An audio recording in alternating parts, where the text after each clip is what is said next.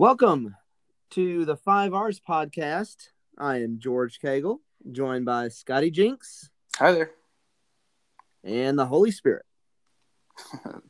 That's right.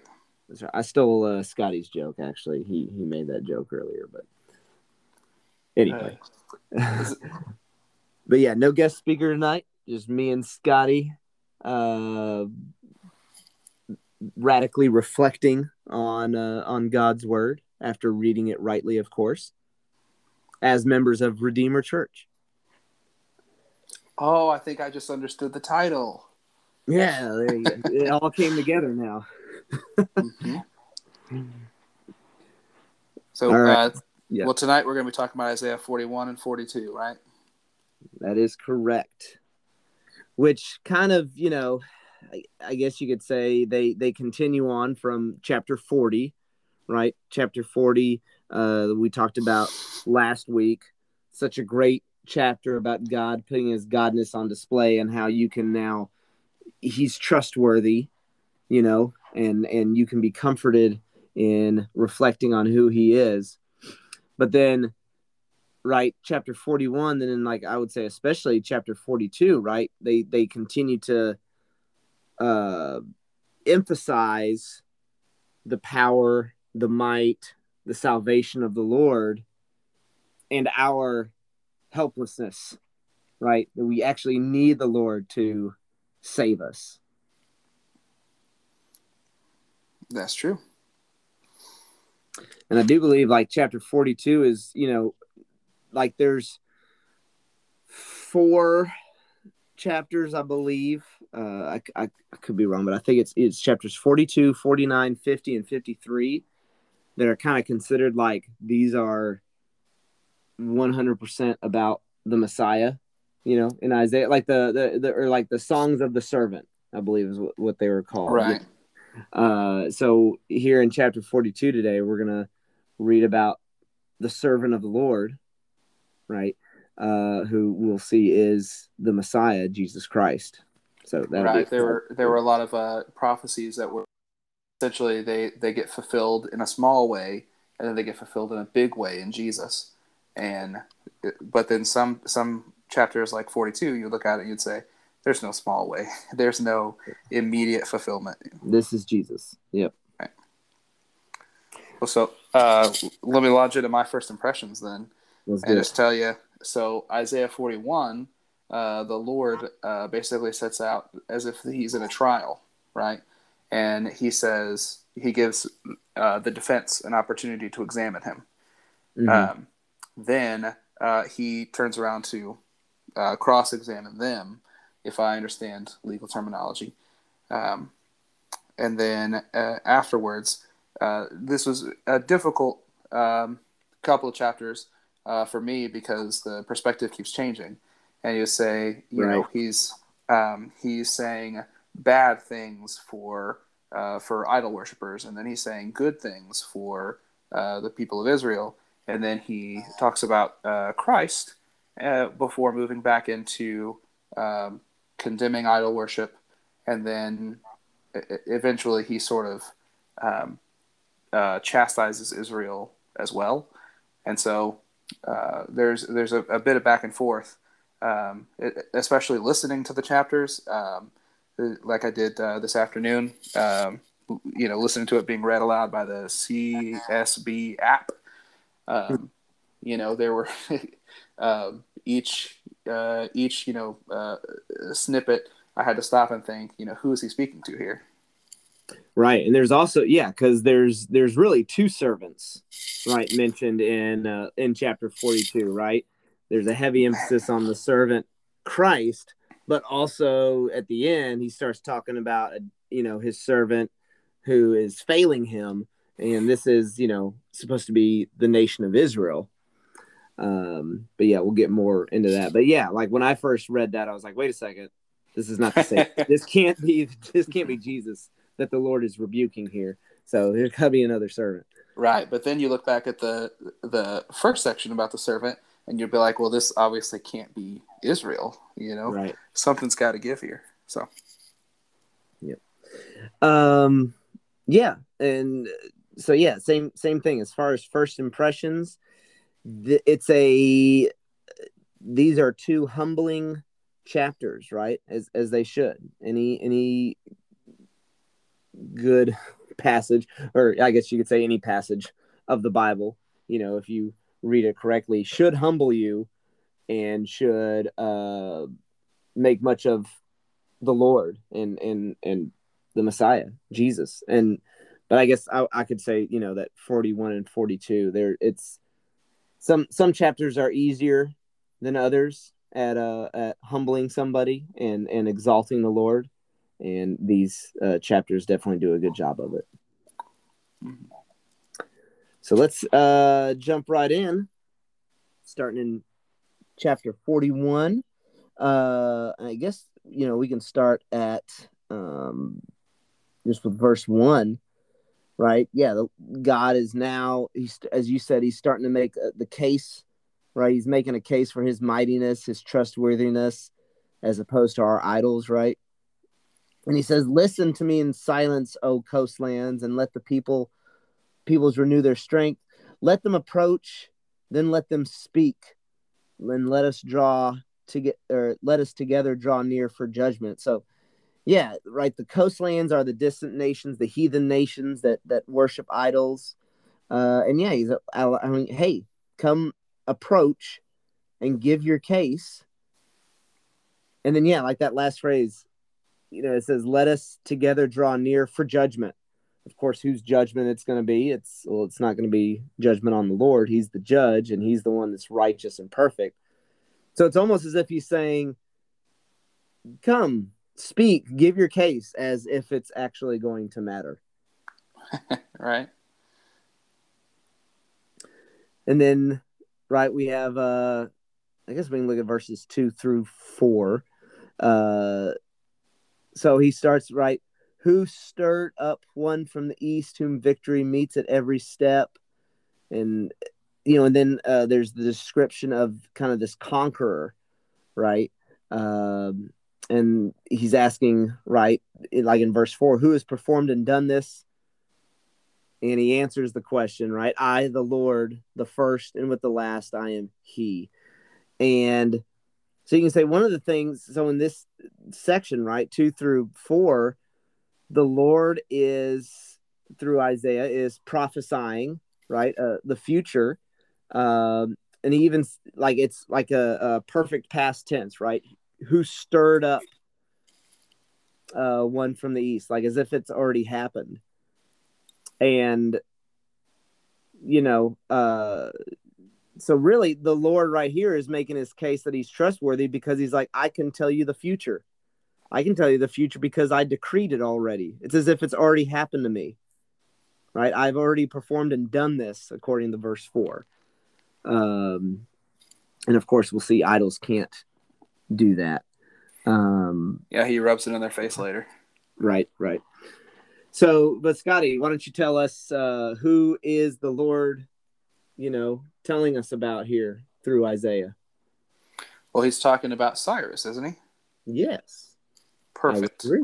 I, I was uh uh I panicked for a second there because I, I knew um, that he had, had talked about him, but I know that at, at some point in my name, and this wasn't right. the section where he where he used his name, so it, it's still kind of a vague. Yeah, right now it's still kind of a vague. I'll tell you a little bit about him here. Um, but yeah. Right, because uh, right, it, it's he, this person is coming from the east. They're victorious, right? Because they're God's tool. Mm-hmm. Um, and and as we see, right, the these folks, these other nations are going to be fearful of the Persians uh, I think later on in the chapter it describes the the Persians also coming from the north, and we'll talk more about that in a minute, right? Uh, but yeah, right. Persians and Medes they came from the east, from you know present day Iran. Um, so we can, uh, I think, safely assume that that's what the Lord's talking about here, especially in light of yeah later prophecies, right in uh, in Isaiah. Mm-hmm. Yeah, well, I think uh, I just wanted to bring up that uh, Isaiah, of course, wasn't you know written in one sitting, and so this section is, from what I understand, is you know it's written to um, to Babylonian captives, right? Like the Right. the audience here is people who are already in uh, captivity, and so Which uh, even then is like a hundred years or so, right before Isaiah, or uh, excuse me, a hundred. It's a hundred years or so after Isaiah's writing this too. mhm. Let me pull that up real quick. I've got it here in my notes. Romans four. Wow, that Uh, page turning sound effect you're using is very convincing. Um, but basically, uh, you know, Romans 4 talks about Abraham and how Abraham is justified, you know, uh, and, and counted righteous through faith. But it also says, I'm to have to edit this out.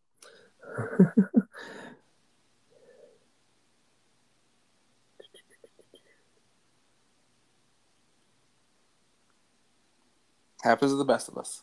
Yep. Thank you.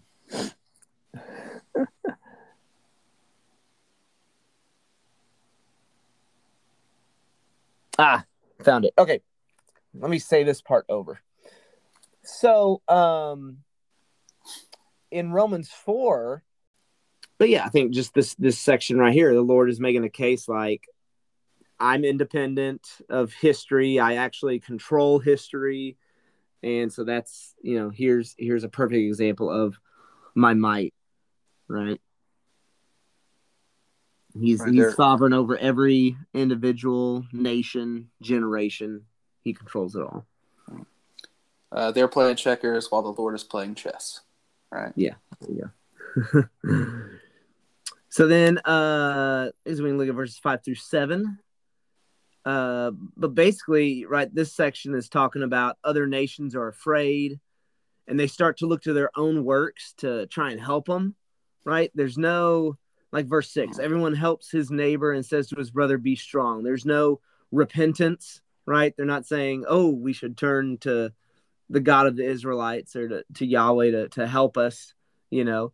Uh, there's there's no repentance. Instead, it's an encouragement to continue in the idol worship. Right? They they start to build more idols and and one other thing from from this section I noticed is in verse seven, the craftsman, you know, is hammering together the anvil, uh, or on the anvil, and in uh, near the end of verse seven, saying of the uh, of the soldering, it is good. So it's just like the idol itself has to pass inspection by the guy making it.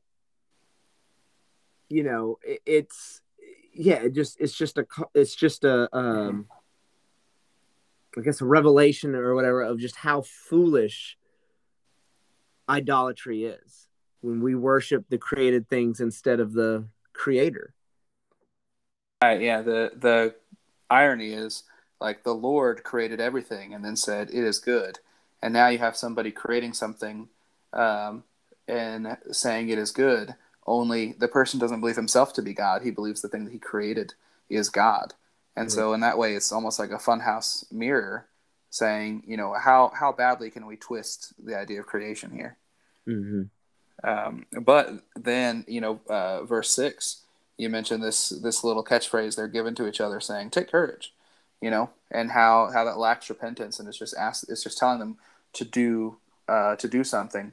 And the modern day equivalent is people telling each other to do better, right? Every time uh, the like uh, every time on social media somebody uh, calls someone out for not being inclusive enough or for not not doing this thing that we're supposed to be doing. They're not doing it enough. And then they typically will end it uh, in sort of a backhanded way by saying, do better. You know, like Hmm. we, ex- we expect better of you. And then saying, uh, it doesn't matter what the source of your power is. It doesn't matter if you repent of having done it in the first place. Um, but what we call you to is to do better. You know, um, muster it up, uh, pull yourself up, and make it happen. Right. It's it's it's like a doubling down. You know, you like, or like you know when you think about somebody who makes, for example, um, the pursuit of money is their idol right? Whether it's becoming rich or just like, oh, I need this house and then I'll be happy, or, or I need this job and then I'll truly be happy and know that I'm valuable. And they get it. And then they're like, nope, I'm still not satisfied. You know, I need to keep going. I need to, yeah, uh, uh, double down, keep pursuing this idol well, you know, I was just going to say that you know somebody with that particular idol would say, you know, you've you've got to get that paper, right? You've got to you got to hustle, and um, which again is just telling you that you need to work harder. They yeah. say, you know, uh, man, it really stinks that you failed, but what you really ought to do is give it even more. Yeah. Right. So then, uh, let's look at verses eight through ten because now there's a contrast, right, uh, between Israel and these nations from the previous verses, right? Because now in verse 8, the Lord is addressing Israel. He says, But you, Israel, my servant, Jacob, whom I have chosen, the offspring of Abraham, my friend. Um, so he is choosing, right? It says here, I've I've I've chosen. Mm-hmm. He chooses to show grace to his people. Um, and but you know, right? It's not because of anything we've earned. It's unconditionally, you know, right? It's it's elected, and um, and then he says, right, the offspring of Abraham, my friend, um, and that uh, I do want to reference Romans four. It talks about Abraham and how he is justified and declared righteous because of faith right? The faith that he has in God. And it also refers to the offspring of Abraham. And it's you're an offspring of Abraham if you share the right. So even though here in Isaiah 41, right, the offspring of Abraham is the Israelites. In the new covenant through Jesus, that now applies to Gentiles as well, to you, to you and me. So it's important then as we read this, right, that it th- this declaration of uh, of God's servant and and that He has chosen you, that this now under the new covenant, right, is is applied to us as well. Uh, are you familiar with the song "I'm a Friend of God"? I am a friend of God. He calls me friend. That's right. That one. I know that part. I remember that part. Isn't that from the nineties? Uh, yeah. Um, I didn't hear it in the nineties. I don't think, but uh, the the irony is that the the song, you know, a lot of people complained that it was too like man centered, but if you listen to the verses, they're actually incredibly Godward, right? Um, uh, who am I that you are mindful of me? uh, and so they're they're talking about you know the the frailty of the human frame and the miracle that the Lord cares at all. Mm-hmm. But uh, but then um, so uh, verse nine he says, "I brought you from the ends of the earth and called you from its farthest corners. I said to you, You are my servant. I have chosen you. I haven't rejected you." And if that's not the best news in the world, uh, like because right here he's he's talking about Israel and like you uh, mentioned, you know, Israel expanded to include, you know, us, and that means that the Lord has chosen us and He hasn't rejected us. Um, and you know, I never get picked for anything, you know, but the the ultimate decision maker, the most important uh, being, uh, picked me uh, for His team, and uh, and I'm super grateful. Right, and it's it's a resolute action by God. Right, I took from the ends of the earth and then yeah, verse ten. Verse ten, uh, you know, you've seen probably on like a coffee mug and stuff, uh, on a t-shirt, right? Uh, Isaiah forty one ten. Fear not, for I am with you. Be not dismayed, for I am your God. I will strengthen you. I will help you. I will uphold you with my righteous right hand. Um, and, you know, first off, contrast that verse with verse 5 of chapter 41. The people who, who don't follow God, they are going to tremble, right? And be afraid. Right. But now here, you know, God's people don't need to be afraid, right? Uh, I don't need to fear anything, for Yahweh is, you know, my Adonai, my sovereign one, and He's going to strengthen and and uphold me. But again, as we see from verses eight and nine, right, he, simply because He's gracious and He chose to save me. So, do you think this reference to His uh, righteous right hand is that Jesus? Uh, it, it may very well. Like I've, you know, we've seen in in references in Isaiah and other books of the Bible, right, that the hand of God, right, refers to His power mm-hmm. and His might, but it is Jesus. You know, Jesus Himself, the Son of God, is is the Word, right? Mm-hmm. So, uh, God, God, or you know, I guess as as a you know, as Jesus is a member of the Trinity, uh, it, it seems, yeah, the Son of God is the one that acts when when the Father says this is going to be done. So, uh, yeah, I would say so. I would say that this is a Trinity alert too. Ooh. Although technically we could put a Trinity alert at the beginning when we announced our co-host was the Holy Spirit.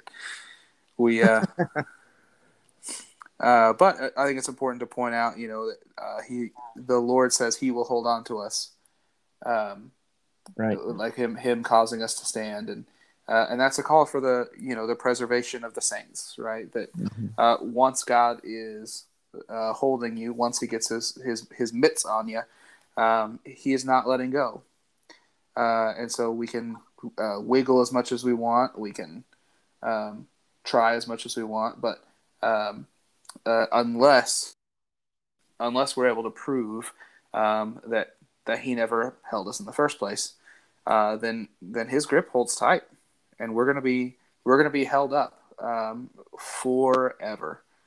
You know. Hmm. Yeah, and I let's go ahead and look at verses 11 through 16 uh, because kind of the the theme from this these verses it's it's sort of you know you the, it's like the lord is saying take comfort in me because i control the future and it's a good place for you right i'm going to bring you through it god's going to accomplish justice so i can boldly serve him, right? Evil will be subdued. Uh, and again, yeah, like verse 13, as you said, holding your hand. You know, this is like a father comforting his child, right? I'm going to hold your hand. I'm going to help you through it. I'm going to make sure you don't stumble. And then verse 14, yeah, it says, Fear not, you worm, Jacob, you men of Israel. And, uh, you know, when I read this, it's like uh, you know, when I think of a worm, I think of something that's kind of pathetic. you know, mm-hmm. down there in the dirt, just wiggling around. Mm-hmm. The only thing I use it for is to catch fish with. You know, uh, although I guess they do serve a purpose in the environment. But right, but I think but what they're saying of... here, right, is you know, you're a worm, you're lowly you're in, in a very pathetic and sad plight right and and in verse 14 right it says i i am the one who helps you your redeemer is the holy one of israel so there's no holiness or worth that i can call my own but instead it's the lord the holy god who stoops to deliver us that's right. Yeah, I think about the the worm uh, being the lowest on the food chain because this eats this, eats this, which eats worms. Uh, but what does the worm eat? You know, what what is out? What is there that fears the worm? Uh, I guess they I guess they eat dirt. I mean, I'm no science major, Yeah. but uh, uh, it's it's important to keep that in mind later. That like uh, saying saying all these uh, positive declarations does uh, call Jacob a, a worm. You know that that's uh, his idea of our uh, strength on our own. Uh, But he continues to uh, he continues to pour on the favor. He says, "I'll help you. This is the Lord's declaration. Your Redeemer is the Holy One of Israel." Um, and so it's it's not that bad being a worm. Yep, especially if uh yeah, the Lord is on your side, which again, verse 16 ends with and you shall rejoice in the Lord, and the Holy One of Israel you shall glory because right, he gets all the credit. This is all about the Lord and what he has done. Uh so now verses 17 through 20, right? So there's talk about the poor and the needy seeking water and their tongue is parched with thirst. I, the Lord, will answer them. I, the God of Israel, will not forsake them. Um, right. This reminds me of the Beatitudes, right? The poor in spirit, the ones who thirst for God. Um, and God will will answer that. He will provide, right? This these rivers, these fountains, you know, that water provides life so this can be, you know, this is a kind of a metaphor for eternal life, for salvation, right, from the Lord. But He's going to provide for us in our neediness and, and brokenness. And we're going to know it's from Him, right, when, uh, when He does it. That's right. Uh, I kept thinking about uh, great the song uh, "Graves into Gardens" uh, because the Lord keeps using these, you know, uh, these ideas of, um, you know, I'm going to open a river on the barren heights, springs in the middle of the plains. I'll turn the dead pool and dry land into springs. And he's not talking about a mirage. You know, he's he's really going to do it, and he's going to upset uh, everything that you expect, um, and he is going to make uh, everything that uh, used to cause uh, suffering and lack uh, into just uh, overflowing. You know, the the idea of water as uh, something you need for life, um, and then like you mentioned the Beatitudes, right? You, uh, how Christ calls himself the living water, and so we know he even talks in verse 19. He says, "I'll plant cedars, acacias, myrtles, and olive trees in the wilderness." I'm going to put uh, ju- juniper trees, elms, cypress trees together in the desert, and uh, so he's talking about built forests, right? Mm-hmm. Um, he's talking about having them spring out of uh, out of nowhere. Um, and so, in another sense, he's also taking, you know, all these nations that we heard about throughout the book of Isaiah. He's taking their um, their exports, right? Like we know uh, Lebanon, you know, their their trees, um, and and he says, "Listen, I'm going to make them sprout in the desert." Um, earlier, when he talked about all those coastal cities, you know he's talking about like uh, Tyre and, and Sidon, right? The shipping you know merchants, and uh, and here, you know, he's saying, uh, I can provide what everyone else provides. Uh, all these people, he keeps mentioning, who are serving these idols, doing it for some practical benefit. They believe that it's going to give them good weather. They believe that uh, serving Baal is going to give them rain for their crops. And then the Lord uh, reminds us that He's the one who's in charge. He's the one who gives, and He's the one who who takes away. Mm-hmm.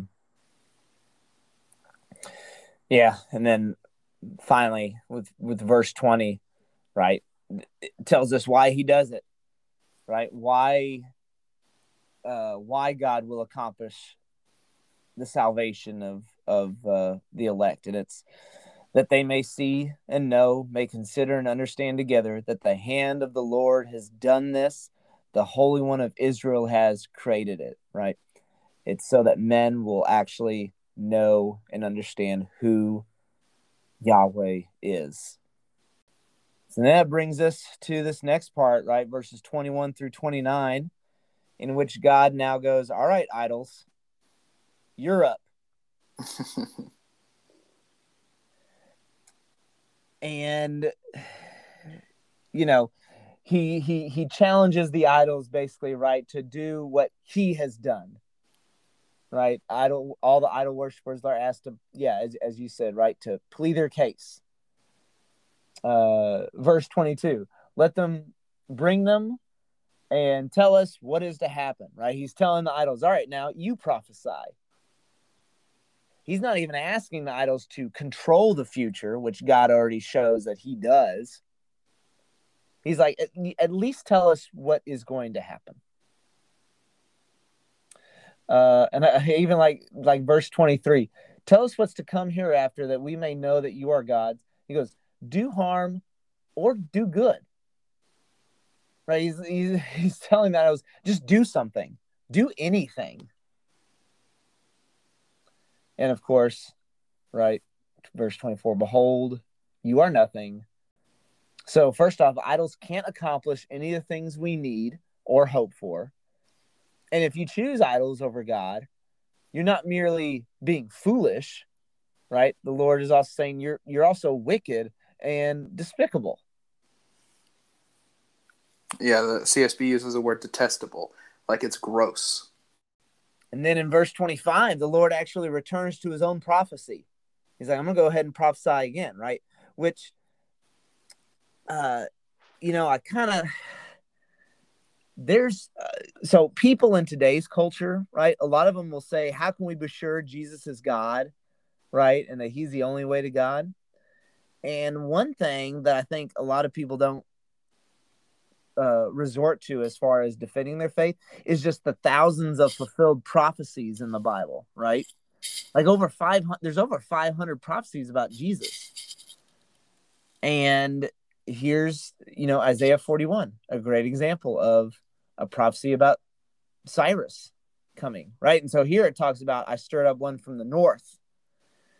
Um and you know, if you think about like from for Israel, if you are back then, you know, the the invasions into Israel will come from the north, right? They come over and down like the Mediterranean coast and and into um, and into Israel.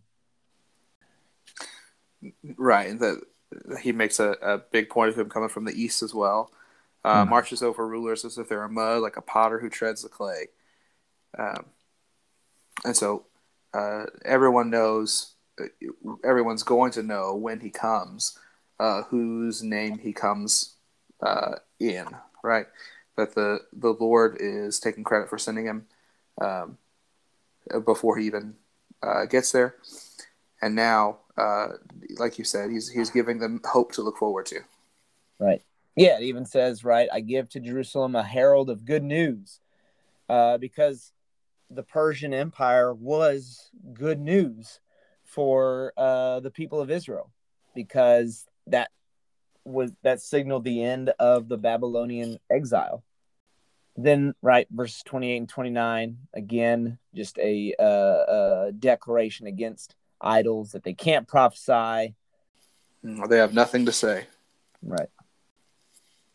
And now that brings us to chapter 42 where now we have a prophecy or, or a song about the servant in this case right it's going to be the messiah the servant who will succeed where Israel has failed and where I fail.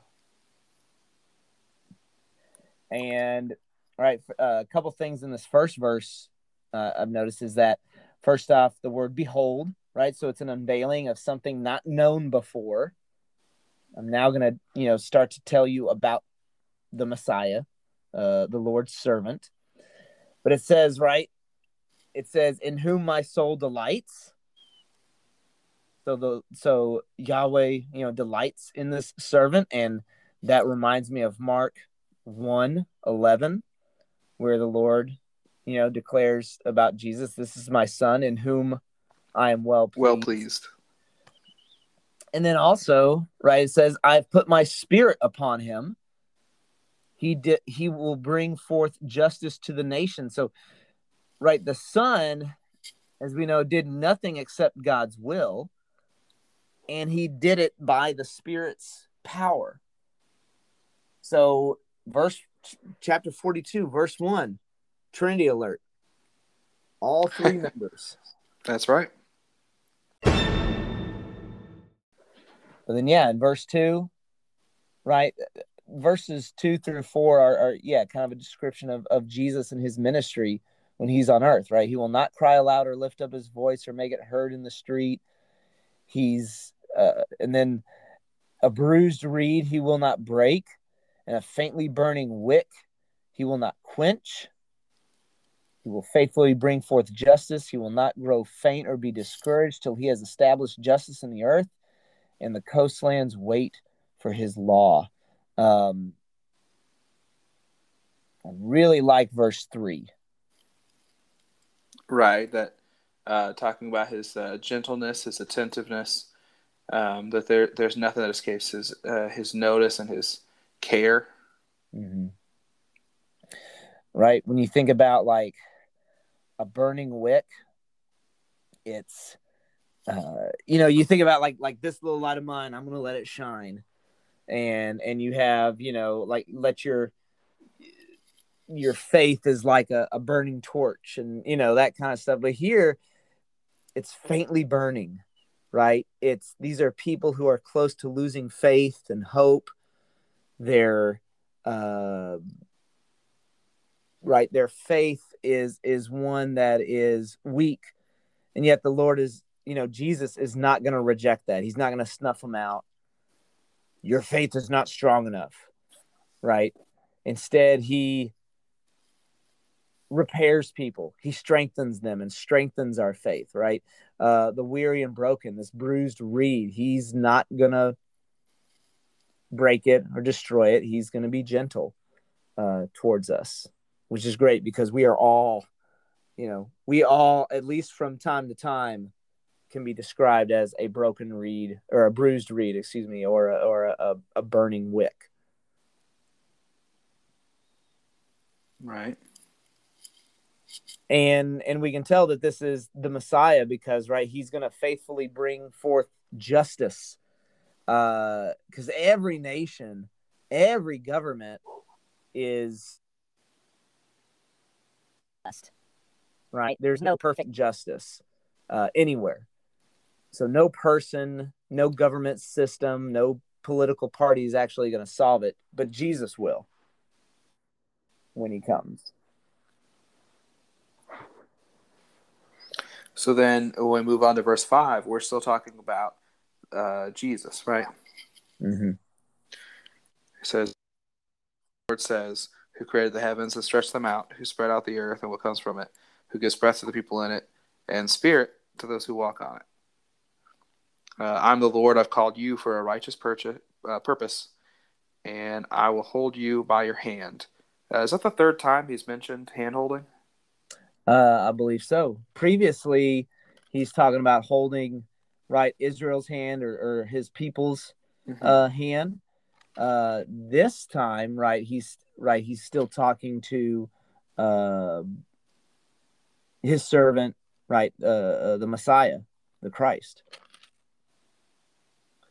But that he's right. He's he's sustaining Christ in his uh, ministry here on earth. That's right. I'm sure um, if you go to a certain kind of church, they probably have a special name for God that translates to, you know, the God who holds hands, you know, uh, Jehovah Manos or something. That's Spanish mm. for hand, which is how I came up with it. But uh, interesting. I'm not. Yeah, that's a a mix of Hebrew and, and Spanish, Hebrewish. Mm-hmm. Uh, but yeah, because he says, right, the Lord says, I will give you as a covenant for the people. Right? The new covenant is Jesus. Right? This servant is the new covenant that we have. Um, it's found in him. And yeah, Christ's mission is to establish this new covenant and right a light for the nations so gentiles too are going to be included in this new covenant. And yeah, verses like verses seven um, talks about right salvation uh, to those who are lost in their sin. Right, these are people that are blind, they're prisoners from the dungeon. There's no hope of them getting out. Right, they're sitting in darkness. Um, but then we have verse eight: "I am the Lord; that is my name. My glory I give to no other." So, first off, if you think about right, the Lord, this is Yahweh, right, which means I am who I am, right? Basically saying I'm eternal, I'm outside of everything. And this is just, again, showing you I will fulfill this promise because I am the eternal one. I'm outside of everything and controlling everything. I can trust him to keep this promise about the Messiah. But notice he also says, right, I my glory I give to no other. Right? My glory I give to no other, nor my praise to carved idols. So, right, the Lord doesn't share his glory with any created thing. But we know from uh you know, from from other areas in I in Isaiah and stuff that the Lord does give his glory to Jesus or to the servant. So we can so we can conclude here from this verse that Jesus is also God. Ah, I see. Yes. Uh, should I go ahead and throw another Trinity alert in? Uh, I think you should. Okay. In fact, let's just let's just keep them going through the rest of the the rest of the chapter. All right. Uh, There's a few more. Well, uh, so Matt Redman has a song called "I'm Coming Back to the Heart of Worship," which, mm-hmm. um, uh, you know, ev- yeah, every, everyone ought to know it. Um, but uh, in his version, there's a, a, bridge at the end that like repeats the phrase, you know, "You will not share your glory with another." And I don't know why, uh, you know, no, I was not aware. Any other, yeah, yeah, you got to got to go back to the you know the original cut. Um, and I don't know why anybody would take it out because it's because it's fantastic. Um, that him giving his glory to others, uh, he's not going to do it. You know, this is that that's the phrase. You know, he's a jealous God. Um, and so the one, you know, for uh, the uh, Jesus is Lord, whether we want it or not. But we uh, we also have the option of living like He's not, um, and that's you know the the real sin is for us to disagree with God about who He is, uh, for us to look at uh, lesser things as if they can satisfy, and uh, He's He's not going to let us give the glory that He deserves to someone else. Mm-hmm. He's He's going to uh, break those idols.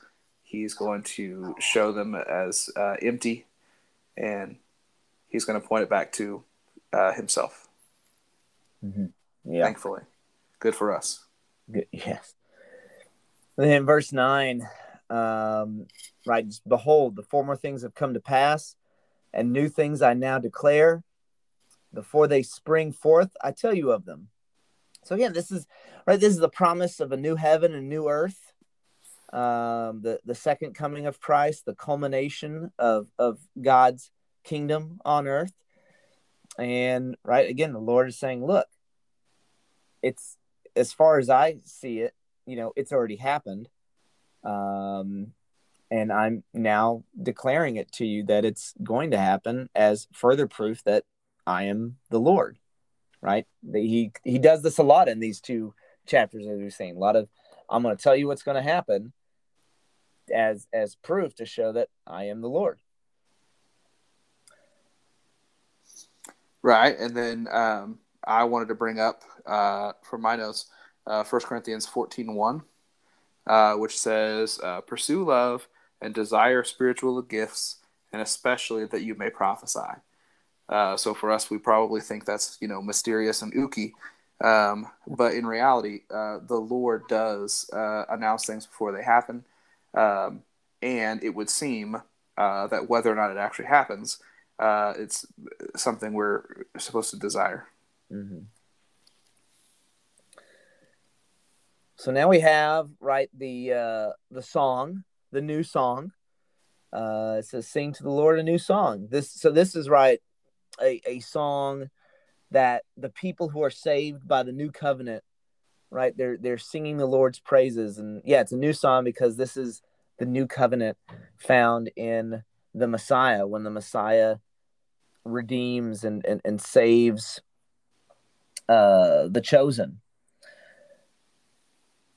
I, I see like in verse kind of verses 10 through 11 there's talk about right the coastlands and their inhabitants so distant lands. You've got the desert which the kedar inhabits the villages. So these are like the nomads. And you have uh, Sela, which is like a city.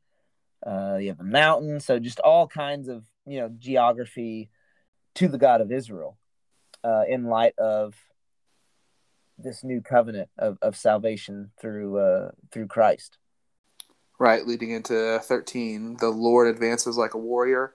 He stirs up his zeal like a soldier. He shouts, he roars aloud, and he prevails over his enemies. Right. That's this is why God is to be praised. That's right. Uh, I'd love to hear a worship song like that. Mm-hmm. Just we hear it's yeah he, right the so he stirs up his zeal, the jealousy for his glory, the welfare of his people.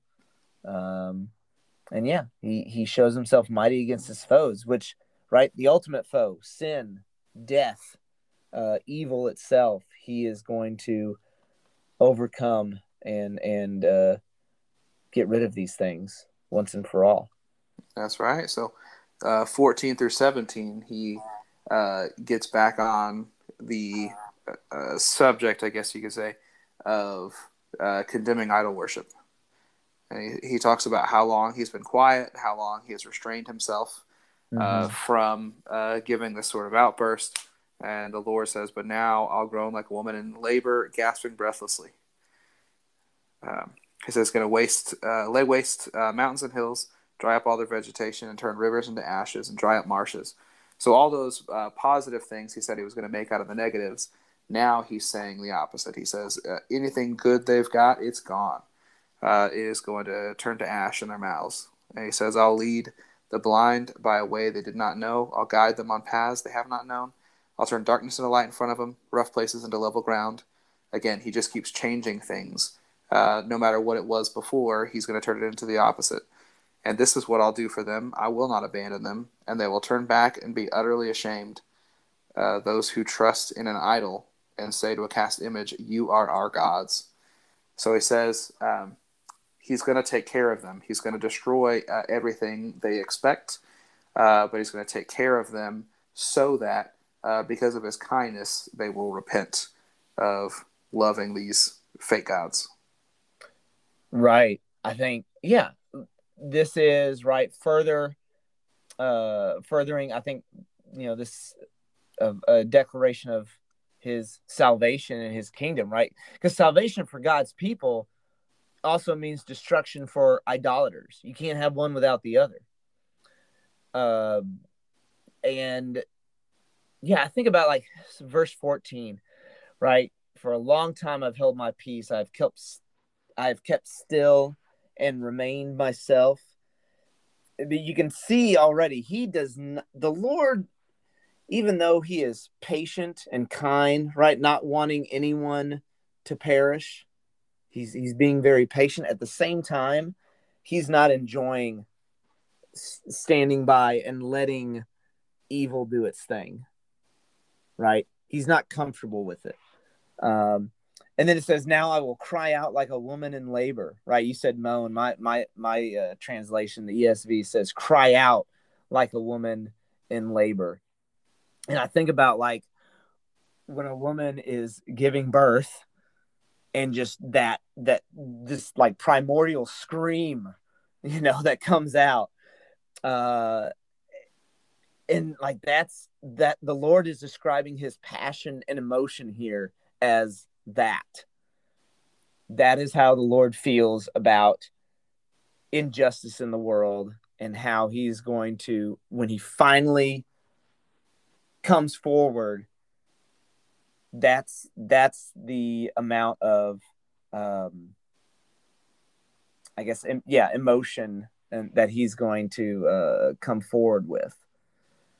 Um, but yeah, you see, yeah, as you said, right, the the waste the the mountains and hills, dry up all the vegetation, right? There's just this uh, complete change, metamorphosis in in nature, as as he's describing what he's going to do, change everything, right? The great people he's going to humble, the the humble who seek the Lord are going to be raised up, and um, yeah, and I think verse 16 these are the things I do and I do not forsake them. So first off, right, nothing is going to upset God's plan to redeem us. Right? Nothing's going to get in that way. But also just how it's so easy. Right? I mean, I, I understand that Christ on the cross is is beyond any sort of suffering that we can possibly imagine. Mm-hmm. At the same time, this description of, of the Lord's salvation, right? This, and again, he's he's talked about how he's le- laying waste and leveling mountains and hills and turning all the rivers into islands and drying up the pools and turning darkness into light and all these things. And the Lord goes, "Yeah, these are the things I do, and uh, I'm going to get them done." like he's just like it's like the Lord is so uh just matter of fact about it. Like it's not a hard thing for him.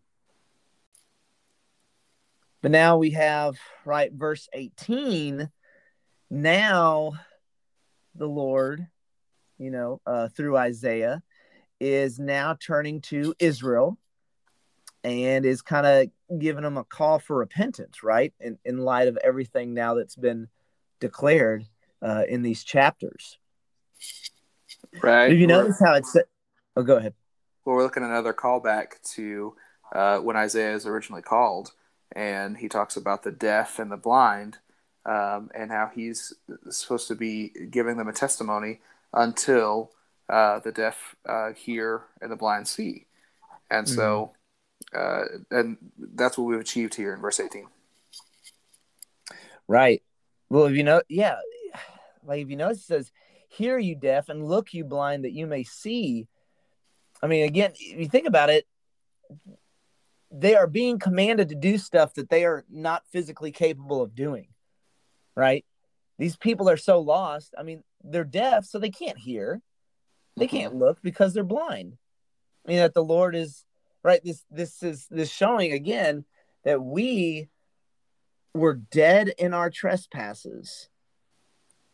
We were dead and God performed these mighty works, right? He's the one that saves. Then in verse 19, right, who is blind but my servant? So in this case, right now he's talking about Israel. Israel was the servant that was supposed to be the light and, and to show all nations, you know, who God is. And Israel fails right at their job uh, as as servant. So, right, we can look at this and and and really contrast the servant Israel with the servant Jesus. Right. you see, like in verse 20, he sees many things but does not observe them. His ears are open, but he doesn't hear. Right? These are people who don't internalize or dwell on the truth right? These are people, including, right? We, we can think of people today, and, and I'm guilty of this too. Uh, I'll I'll sit in church and hear a sermon, or I'll do my quiet time, read the Bible, and go, "Oh, that was good." But then I don't continue from there by actually internalizing it, or at least, or even dwelling on it, thinking about it, going over what the Word of God has just told me I need to do or, or change about myself or, or whatever. And of course, that leads to verse 21 the Lord was pleased for his righteousness' sake to magnify his law and make it glorious, meaning that the Lord is going to put his law into force against Israel. Judgment against Israel for my sake, right? For the Lord's sake, uh, because Israel is not following the laws. And then if you look at verse 22, right, it seems to be a description of Babylonian exile.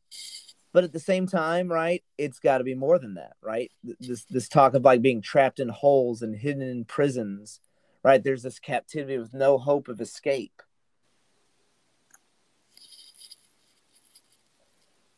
These are people who, again, are are are lost without hope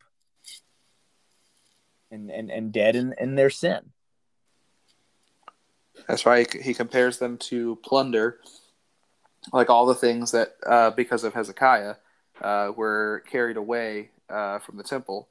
Uh, that's a picture of what, what these people are like, what they're feeling. They've got no one to rescue them, uh, and they're they're just uh, things that have been carried away in order to show someone else's power. Mm-hmm. And then verse 23 Who among you will give ear to this, will attend and listen for the time to come? It's like Isaiah is pleading with the people to hear the message of, of salvation that's coming in Christ. It's like, will you listen now? You know, he's he's just pleading with these people. And he goes, right, it's and it's like I said, it's a recall or it's a call to repentance uh, verse 24 Who gave up Jacob to the looter and Israel to the plunderers? Right? A lot of people would have thought, well, Babylon did it. And it's like, no. Uh, was it not the Lord against whom we have sinned?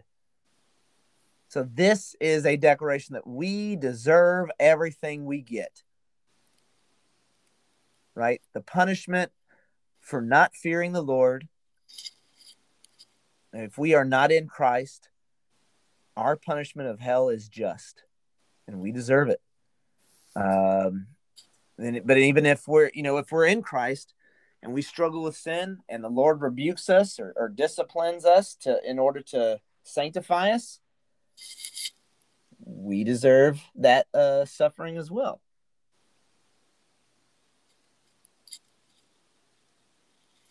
I think of like. Uh, uh, an R.C. Sproul sermon. He was talking about hell, and he goes, uh, you know, there's going to be two kinds of people in hell.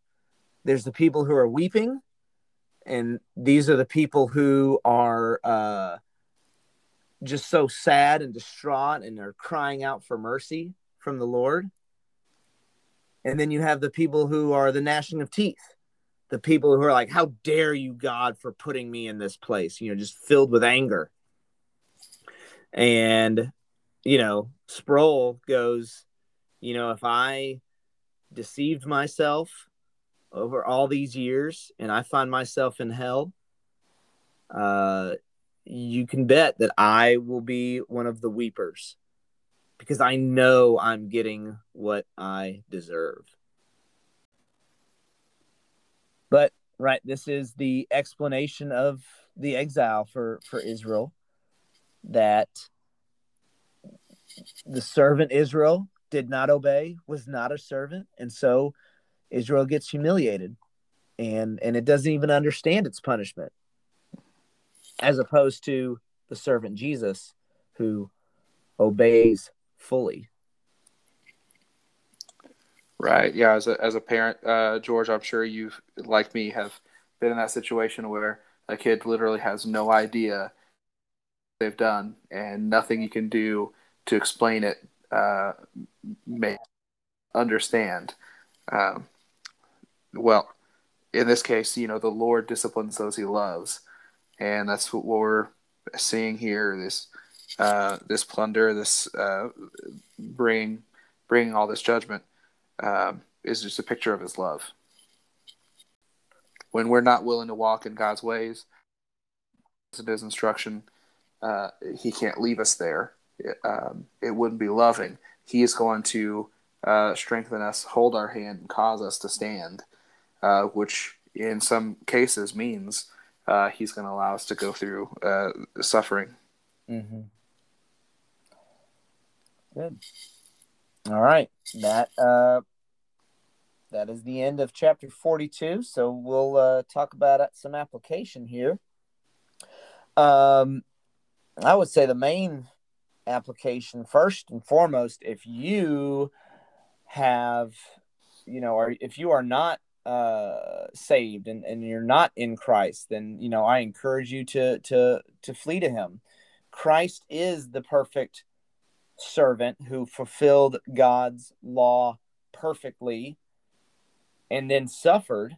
We'll, we'll see in later chapters in Isaiah, they'll, they'll talk about the suffering servant, but uh, right, he died on our behalf so that he would absorb our sin, our unrighteousness, pay the penalty for that, and then impute his righteousness to us. And, you know, and the Lord has declared, right? These are the things that I do and and I do not forsake them. He is going to keep his promises. So flee to God. The if you want to flee the judgment, then go before the judge and and ask for his mercy. Um, ask for his grace. He has shown that he is faithful and and will save you. Um, and right the and then for us who are in Christ, uh, I would say we need to just marvel at these verses and and right confess our sin and and reflect on our need for a savior right? We need to we need these chapters should humble us that we can't do anything uh apart from him. Absolutely. What about you scotty? Well, uh, I think it would be too obvious to say that we need to uh, turn away from our idols, uh, but I think it would be more helpful, application wise, to ask what our idols are. You know, and if we look at the things uh, these chapters say we're supposed to find from our idols, you know, we're supposed to find courage from them. We're supposed to find, uh, we're supposed to look to them for uh, fulfillment and for goodness, meaning we would define good and evil by uh, by what the what we believe the idol says, more or less, uh, maybe even how it makes us feel. Uh, but I think uh, I found a good test of idolatry is if you had a button, and pushing this button would make Jesus return right now, right? Um, then would you push that button? Because faith would, you know, we want Jesus so badly um, we would we would love for him to come here right now. Uh, and then, uh, but naturally, you say no because you've got some you've got some goals you want to achieve. You've got some things you want to do before you invite Jesus uh, uh to uh, reign uh, in a in a in that sense. Mm-hmm. And so, whatever it is that makes you hesitate and say, you know what, maybe let's put the Lord off another decade. Let's put him off a few more years, a few more days, a few more hours. You know, uh, whatever that is, that's that's where the idol is, mm. um, because it's something you literally love more than Jesus. Mm-hmm. Uh, because when I put myself in in that uh, in that thought experiment and I say, would I rather see Jesus face to face or have uh, uh, this, that, you know, uh, there's just no good answer. There's no thing that you can think of that you would say, well, that's actually good enough. That that's actually a very good answer. Uh, because even if you think about um, the salvation of a loved one, and you would say, well, surely that's a good reason. Uh, and obviously the Lord agrees because that's why um, he's that's why he is uh, putting off the return of Christ right now is because he wants uh, people like our hearers to uh, come to faith in Christ. Um, but we know that that's also in the Lord's hands, and giving giving someone more time isn't necessarily going to uh, cause the desired effect for us. So we still ought to be praying with uh, the believers in Revelation, saying, "Come, Lord Jesus, come quickly."